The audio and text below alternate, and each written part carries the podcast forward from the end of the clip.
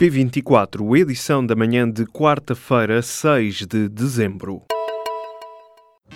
Apresentamos a nova gama de veículos híbridos plug-in. Uma tecnologia que veio para mudar o futuro. BMW iPerformance. Donald Trump prepara-se para reconhecer nesta quarta-feira Jerusalém como a capital de Israel.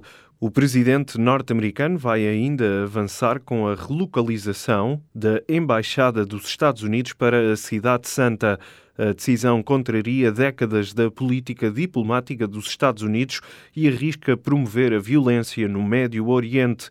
A comunidade internacional não reconhece a soberania de Israel sobre toda a cidade, que alberga locais sagrados para muçulmanos, judeus e cristãos. O líder da Casa Branca já tinha anunciado ao presidente da autoridade palestiniana a sua decisão. O discurso de Donald Trump na Casa Branca está agendado para as seis da tarde desta quarta-feira. O Instituto Português de Oncologia do Porto vai ser obrigado a reintegrar uma farmacêutica grávida que tinha sido despedida em julho do ano passado. A mulher estava a trabalhar há 18 dias. O IPO alegava que a gravidez da recém-contratada não era compatível com a preparação e manuseamento de produtos citotóxicos. O argumento serviu para dispensar a farmacêutica. Agora, o tribunal determinou não só a reintegração, mas também o pagamento de uma indenização de 2.500 euros por danos morais, bem como todos os salários que a farmacêutica deixou de auferir desde que foi dispensada. Em declarações ao público, a mulher garantiu que ficou satisfeita com a decisão, explicando que ficou provado que a atitude do IPO foi moralmente reprovável. A partir de 1 de janeiro do próximo ano, a contratação do Estado de serviços jurídicos vai depender de um parecer prévio obrigatório e vinculativo do Jurizap, o novo Centro de Competências Jurídicas do Estado. A medida foi confirmada ao público pelo Secretário de Estado da Presidência do Conselho de Ministros, Tiago Antunes. O diploma que oficializa o novo Centro de Competências Jurídicas do Estado foi publicado nesta terça-feira em Diário da República. Numa primeira fase, nova regra limita a contratação externa de serviços jurídicos pelo Estado a privados.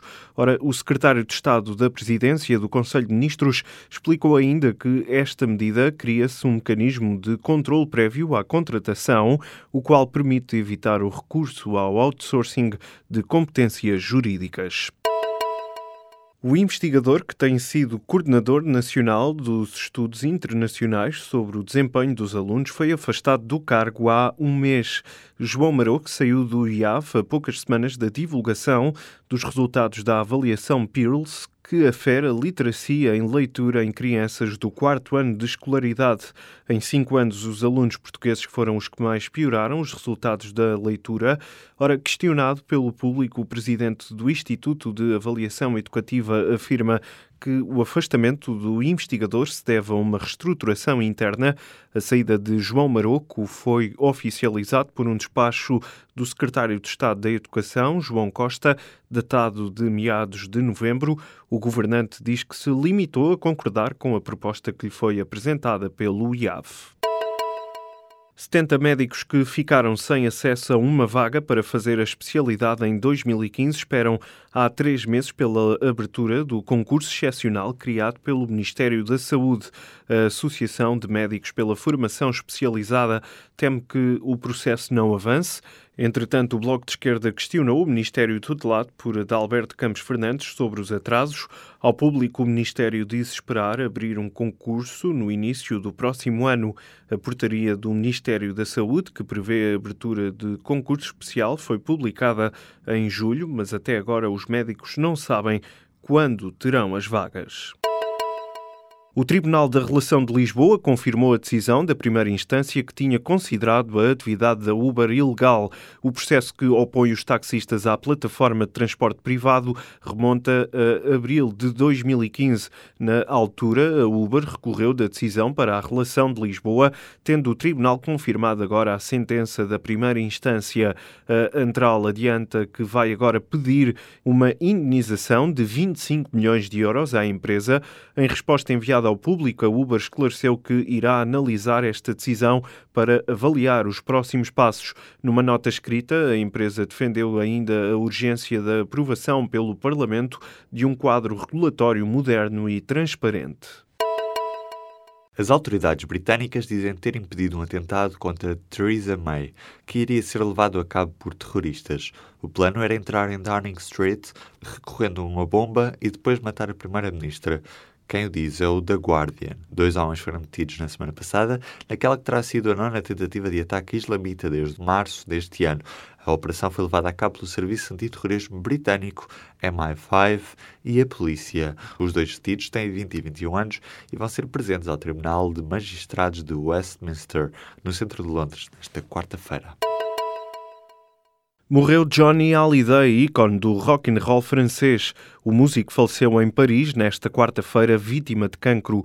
A notícia foi divulgada pela família num curto comunicado. Jean-Philippe Semet, o seu verdadeiro nome, nasceu em Paris em 1943. Conhecido como o Elvis francês, era sempre comparado em França com o rei. Foi precisamente o tema Loving You que o levou a decidir que queria ser cantor e tocar em estabelecimentos noturnos. Tinha 74 anos.